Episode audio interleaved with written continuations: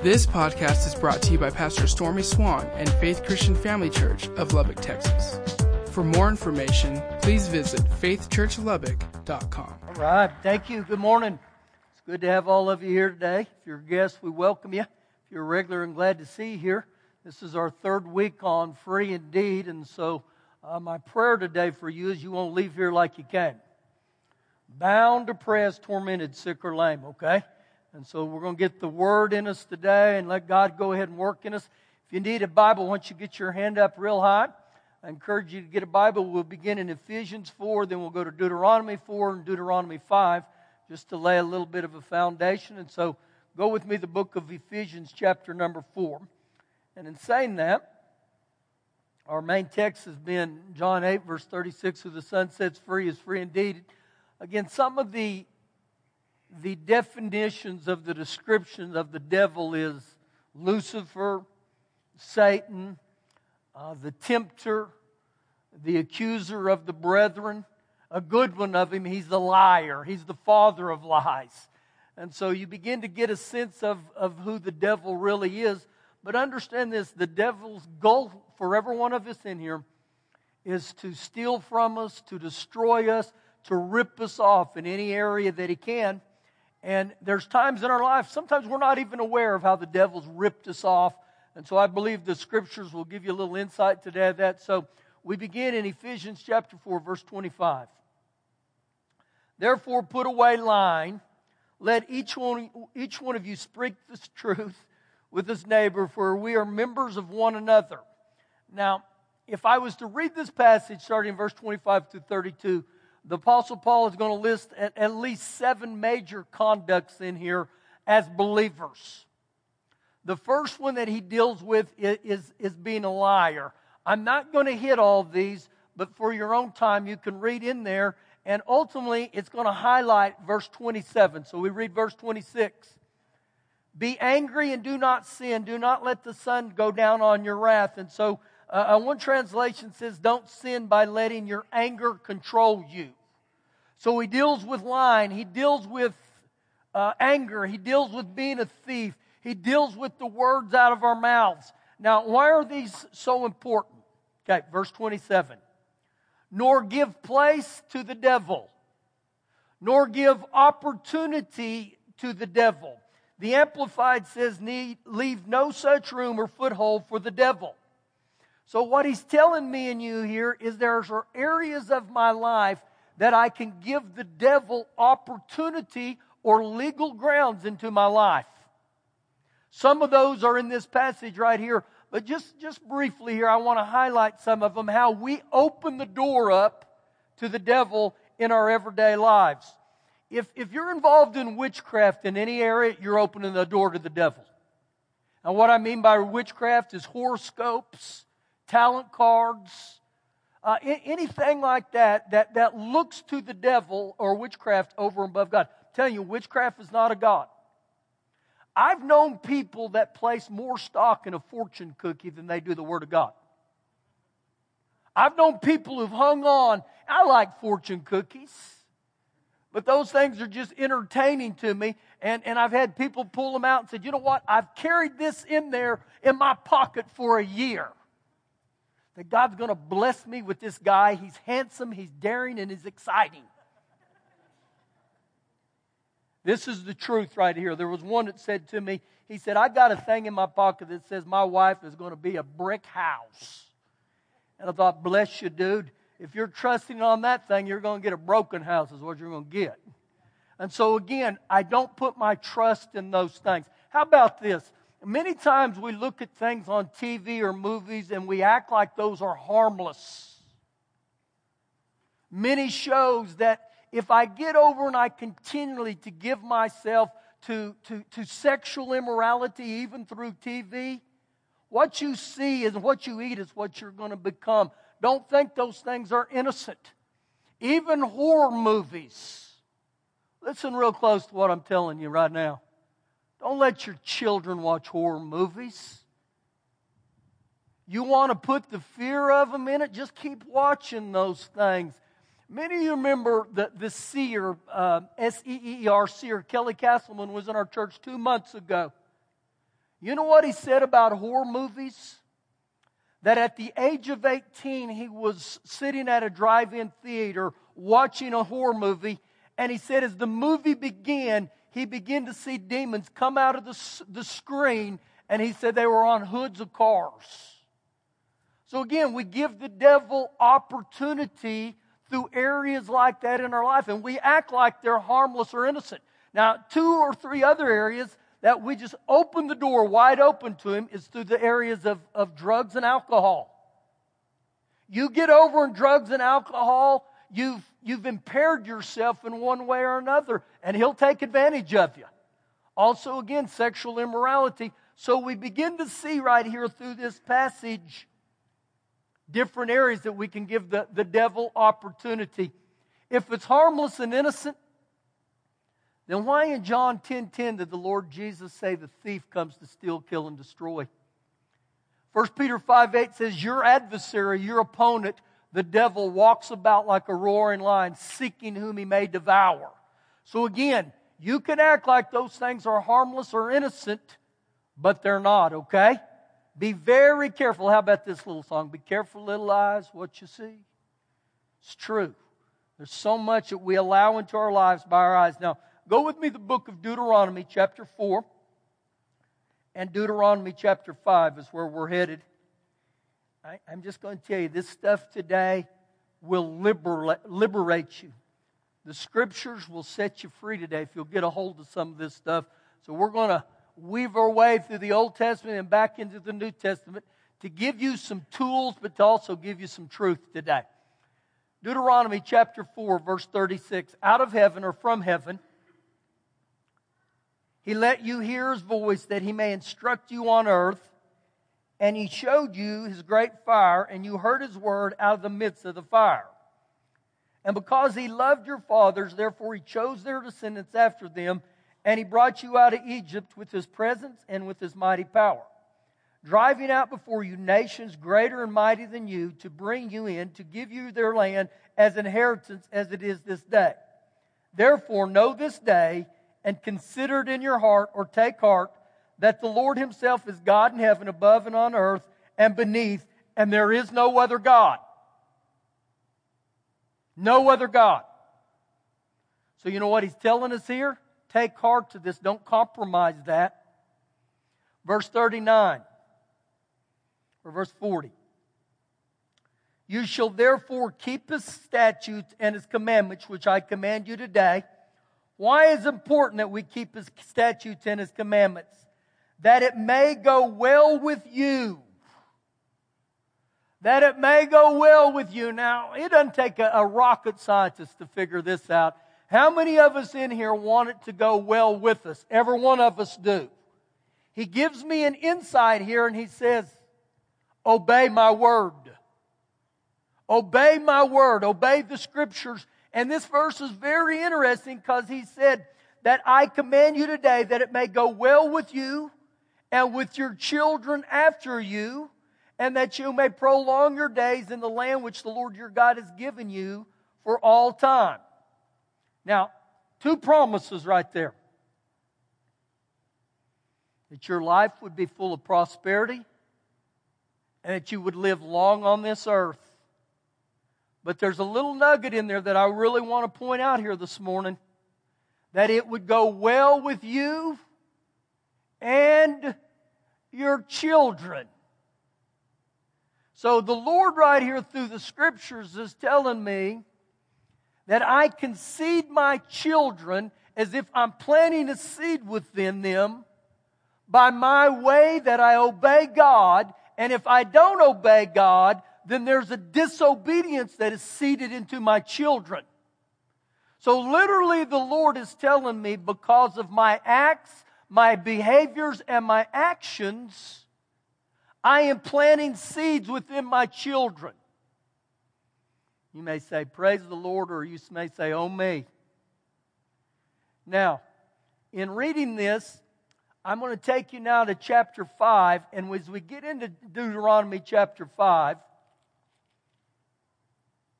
He's talking here about the Ten Commandments, and he begins to list them and he begins to list them. For time's sake, I'm going to jump just into verse 8, and I know I'm right in the middle of it. But verse 8 says, You shall not make for yourselves a carved image, any likeness of anything that is in heaven above, or that is in the earth beneath, or that is in the water under the earth. You shall not bow down to them nor serve them, for I, the Lord your God, am a jealous God. God is not into dividing your attention for somebody else. God wants all of us, our complete heart, and that's one of the covet names of God. God is a, a, a jealous God. God is a, a passionate God for us. Now, watch where we're headed here, and this is what we're really going to study today. Visiting the iniquities of the fathers upon the children to the third, the fourth generations of those who hate me. Now, the literal translation there for the word visiting says punishing.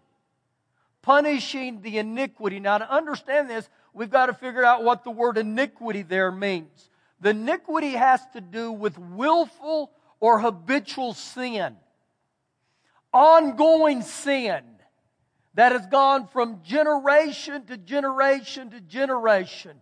And because of this, there's a, a, direct influence that's been handed down to us. The, the literal translation of this says, visits the sin of the fathers upon the children. So when we talk about the, this generational iniquity, oftentimes we can be into bondage to habitual sin, and yet we don't even know that that's what it is. Kind of like gravity gravity will begin to pull on you whether you're aware of it or not. And so, oftentimes in our lives, we walk in forms of bondage, and the word bondage means to be enslaved to something. We walk into bondage, even generational stuff that's handed down to us. Now, to, to dig in just a little bit more on this word of iniquity, that he said the iniquity of the father would be handed down to the third and the fourth generation. So if I think about that in light of the Word of God, what He said here, it would be me, my father, my grandfather, and my great grandfather. So the sins of these four generations are now not only accumulating, they're getting stronger from generation to generation. So if I go this way, now it becomes me, my son, my grandson, and my future great grandson. So he's warning us there that something is handed down from the parents and the ancestors to the children. Now, the word iniquity literally means to twist or to bend into a certain direction. So, let me give you a couple illustrations here. I believe that'll help you. When a tree is planted and the tree begins to grow, and let's just say it's really straight like this, so, day after day, the winds begin to blow out of this direction. What's going to happen to that tree? It's going to naturally begin to bend in this direction, just naturally, over a course of time. See, oftentimes that's what a generational iniquity will look. You'll begin to bend in a certain direction. You might not even be aware of it. Let me give you a little easier illustration. Used to, right on top of this building was a steeple. Used to. And we've been in this building for over 12 years, and that steeple always leaned to a certain direction. But about five weeks ago, we started having storms that were predominantly coming out of the north and the west, and so that steeple started leaning back this way. And it kept leaning, it kept leaning, and ultimately, the final place was total destruction. So ultimately, even in the area of generational iniquities, I have the tendency to begin to lean in a certain direction from the third and the fourth sins of my fathers and my grandfathers. Now, to a degree, that's the negative sign of this. You want to see the positive sign? Look at verse 10. But showing mercy, kindness, and blessing to the thousands or to the thousands generations to those who love me and keep my commandments. Something begins to happen when we choose to not only love God, but to obey God. You know, Jesus said that in John 14, 15. He said, If you love me, obey my commandments. So again, when I get over into loving God and obeying uh, His commandments, I hand down a generational blessing instead of a generational curse. And so the question is this if I have generational iniquities, certain tendencies or behaviors in my life that I'm leaning toward, what can I do about them? Is there any way I can do anything about them? Yeah, let's watch what the scriptures will teach us. Go to your left there, Genesis, Exodus, and then Leviticus chapter 26. And the word becomes so clear right here to every one of us. And so again, parents, your behaviors, your actions are being handed down to your children. Okay? Watch this now Leviticus chapter 26. Begin with me in verse 39. And those of you who are left shall waste away or rot away in their iniquity. Will rot away because of my iniquity. Now, right here, he begins to identify me and he says, You're going to rot away because of your iniquity, your choice to sin. Now, listen, here's the, here's the key. Just because a generational iniquity has been passed down to me doesn't mean I have to go in that direction. I have a choice in that, but so many times we don't understand the Word of God. And He said there through the prophet Hosea, My people perish for lack of knowledge. So guess what? We're going to get some kingdom knowledge today. Keep reading. They'll waste away in their iniquity in your enemy's land, also in their father's iniquities Listen to this real close. Which are with them, they shall waste away. So he identifies two iniquities there. He said, My iniquity and my, my father's or my ancestors' iniquities. And pay close attention. He said, They're with you. They're with you. Well, where are they with you at? You carry them around in a backpack? No. They get embedded in my heart and they begin to dictate my actions. So what do we do? Woo, watch this, verse 40. But if, those are two big words, but and if, that tells me there's some choices in here. But if they confess their iniquity, if I confess my iniquity, and the iniquity of their fathers, with their unfaithfulness or their betrayal, in which they were unfaithful to me, and they also have walked contrary to hostility to me, and that I also have walked contrary and hostility to them, and have brought them into the land of their enemies. If their, circum- their uncircumcised hearts, their stubborn hearts, are humbled, they accept their guilt. So, you know what he just told me and you? If I'll go before Father God and I'll confess my iniquity and the iniquity of my fathers. I accept my guilt and say, you know what, Father God, I'm guilty. I'm guilty of these actions and behaviors in my mouth. And He said, You'll humble yourself. To humble myself is to come before God in a minute. Now, when I used to read this, I would look at this and I would say, Why do I have to confess the sins of my ancestors? That's not fair. Well, two things about that. Number one, you probably wouldn't be complaining about it if it was a generational blessing. You'd probably say, Whoa, I welcome that. I receive that. Here's the key about confessing the sins of our past ancestors those sins and those iniquities have never been confessed or turned from. How does that play in with us? Well, in the book of Ezekiel, chapter 22, verse 30, the prophet Ezekiel said this God looked for one that would stand in the gap. Just one, just one. But he couldn't find any. So to stand in the gap, God is looking for men and women that will be what I call gappers, that will not only pray, but they will go before Father God and they will confess their iniquities and the iniquities of their fathers. They'll come in and they'll stand before God and they'll begin to confess them. It'll begin to roll out of them. Now, at the end of this here, or the start of verse 42 in this, he said, Then I will remember my covenant. Remember what he said his covenant was? I want to bless you and I want to prolong your days. And so he just looks for ones that will stand before him. And, and, I believe this with all my heart. For so long in our lives, we've looked at repentance as a negative. Repentance is a good thing. Thank God I can come before him and confess and repent of these. And God said, I'll wash you and I'll cleanse you.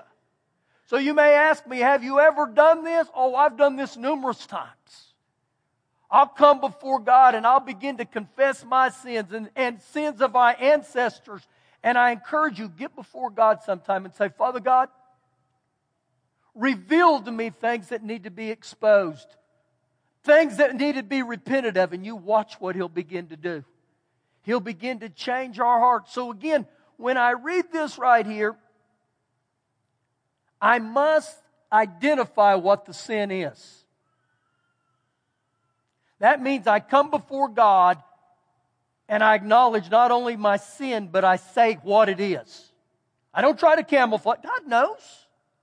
And so let me give you an illustration in my own life to identify that, that, that I go back into my early teenage years when alcohol began to take root in me. And so I stand before God and I say, Father God, I repent of alcohol in my life. I repent of giving myself over to that, and I repent for the, the, the, sins of my ancestors in that too. So again, the first thing I do is identify it. I call it what it is. Number two, I confess it.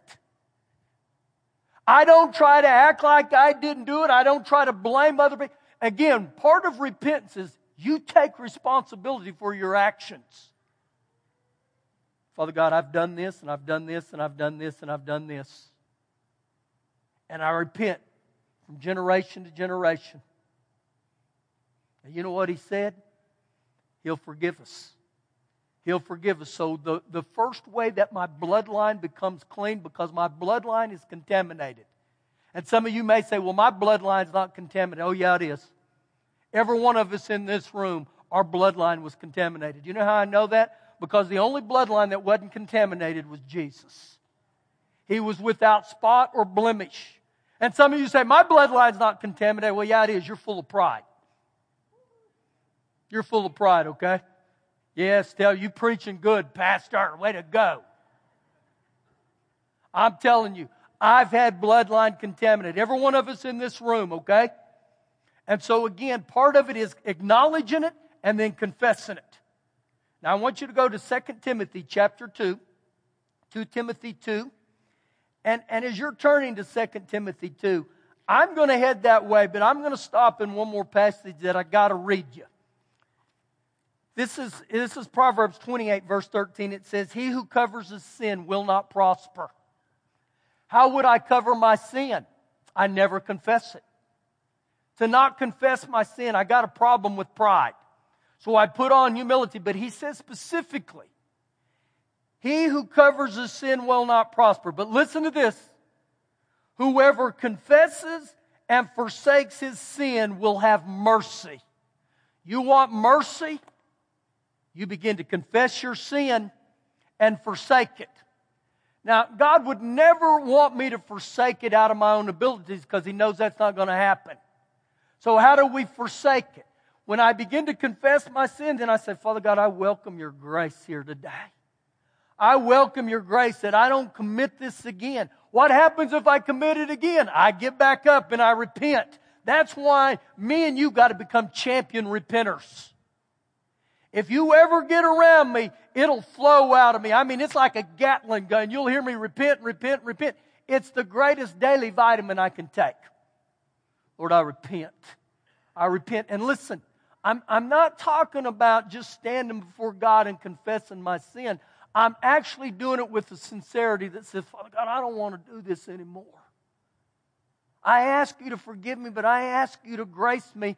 And then you watch how sins become forsaken because of the grace and the mercy of God. Now, we're in 2 Timothy chapter 2. So, what happens when I confess my sin and forsake it? I begin to take away the devil's legal right in my life. Because we've opened the door up to things, he comes in, remember? So, one of the ways I shut the door to him is number one, I confess it, and number two, I forsake it. 2 Timothy 2, verse 25. In humility, you know, something happens with the robe of humility. Just put on the robe of humility. God gives grace to the humble. In humility, correcting those who are in opposition. What are they in opposition to? To the truth, to the Word of God. Let me read this to you out of the New Living. It says, Gently instruct those who oppose the truth. So, you know what I'm going to do today? I'm going to gently, if that's possible, instruct us. We don't want to oppose the truth, okay? Remember, this book has the power within it to set us free in the name of Jesus. So he goes on to say, if God will perhaps grant them repentance, that's a change of heart. You know who won't repent? The hard hearted won't repent. When I, when I repent, it's from a tender heart. I say, Lord, I don't want to displease you. And he says, so that they may know the truth. Well, you know what's important about the truth? You know the truth, the truth will set you free. So again, something happens when I repent from my heart. Now, watch this in verse 26. And that they, the ones who are in opposition to the truth, may come to their senses. They may wake up and escape the snare or the trap of the devil. Now, this tells me right here the devil has a snare and a trap for every one of us. Do you know he's always putting snares and traps out? And he's trying to get us. And, and he goes on to say in this verse, having been taken or held captive by him to do his will. And this is incredible to me. So, what happens is when the devil captures us, he holds us captive or he holds us in bondage. And you know what it is?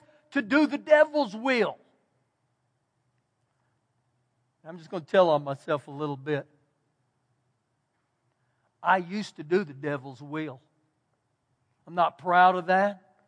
All the things I used to do, he used to dominate, dominate, dominate. But you know what? When I asked Jesus to come in my heart, I changed address. I changed ownership. I became a child of God. And so, right here, this is exactly when we begin to understand the truth of who we are in Christ Jesus. And I'm telling you, it breaks the snare, it breaks the things the devil has fashioned against us. He's always plotting against us, every one of us in this room. Now, go with me to Hebrews 9. You're real close. Go to your right. Hebrews chapter 9. And you begin to see things that go in and out of the scriptures repentance, confess, just to stand before God. Man, these things are healthy. Hebrews chapter 9, verse 20. Saying this, the blood of the covenant which God has commanded you. The blood confirms the covenant. The book of Leviticus says that only through the shedding of the blood there's forgiveness. There's always got to be blood that was shed. Verse 21. Then likewise he sprinkled with blood both the tabernacle and all the vessels of the ministry. Now, if we were go back and read in the Old Testament, they were always sacrificing the blood of animals. The blood of animals was, was only an appeasement.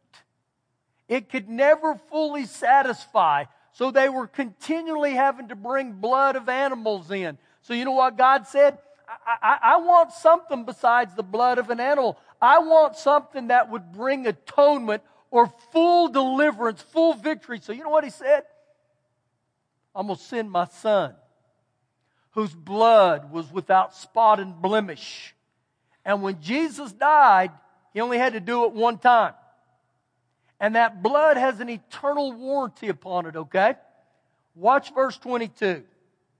And according to the law, almost all things are purified or cleansed with the blood. And without the shedding of blood, there is no remission. Now, nothing was considered purified without the mark of shed blood. So again, what happens here is, is from the shedding of Jesus' blood, there's forgiveness of sins. The only way you and me can get our sins forgiven is by the blood of Jesus. Okay, let me walk you through here something that I believe will help you. When I get born again, did I, did I see Jesus physically? Did Jesus come down here and shake my hand and say, I'm Jesus? Welcome to the family, big boy. He didn't do that. So, how do I receive Jesus? I receive Jesus by faith. I believe in my heart what the Bible says about him, and I confess with my mouth. When I begin to get under the blood of Jesus, it's the same way. I, I receive the blood of Jesus by faith, and I say, Lord Jesus, I thank you. Your blood is cleansing me. It's very healthy to even say this out of your mouth Lord, I, I welcome your blood over my mind, my thoughts. I welcome your blood over my eyes, my tongue, my ears. I welcome your blood over my heart. Now, he makes an interesting comment here at the end of verse 22. He says, There is no remission of sin without the shedding of the blood. Let me tell you what this word remission means. Now, listen, when I read this, getting excited and shouting hallelujah thank is permitted in here, okay? The word remission itself means to send away. It signifies a release from bondage or imprisonment. Well, there's one week, amen. A dismissal, the quality of canceling out all judgment, punishment, obligation, or debt. And you guys had incredible opportunities to shout right there. I, I don't know if I was the only one that excited, but when I saw that the blood of Jesus cancels out all my debt, it breaks bondage and it breaks the imprisonment of my life. And so what ultimately happens here is I kind of keep coming under the blood of Jesus. So when we go back and we look at all this, I acknowledge my sin. I identify it, I call it what it is, and I confess it before God. That may look different from every one of us in here. Number two, when I confess it, it's a sincerity that says, Father God, I repent of my sins. I ask you to forgive me, and I ask you to wash me.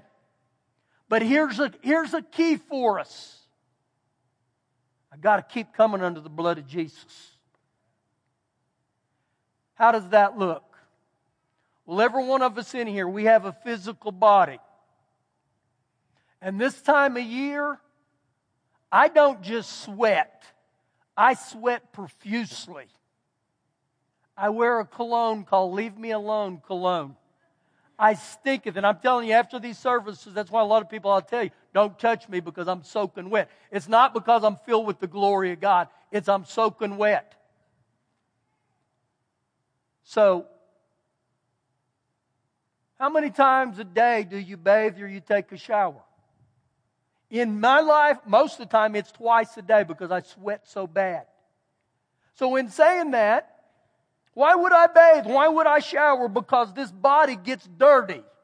It gets filthy. It gets stinky. And wouldn't it be nice if all you had to do was bathe one time and here it is. I got it. I'm clean. But it doesn't happen that way. And so day by day by day, I get up and I get in the shower, the same as many of you. Well, it's the same with the blood of Jesus. Each day, I just keep coming under the blood. I said, Lord Jesus, wash me, cleanse me, cleanse me from all unrighteousness, cleanse my eyes, cleanse my ears, cleanse my heart. And then be quick to repent. Be quick to repent. So, what's happened here today? I, I believe you've been New Testament taught. Number one, that every one of us in this room have some form of, of generational iniquity in our lives. All God said is for you to confess your iniquity and the iniquities of your father. And by acting on the scripture and doing that, you know what he said? I show mercy to the thousands. I bless you. There'll be something that will begin to happen in your bloodline that you just begin to believe God. Thank you for listening today. For more information, please visit faithchurchlubbock.com.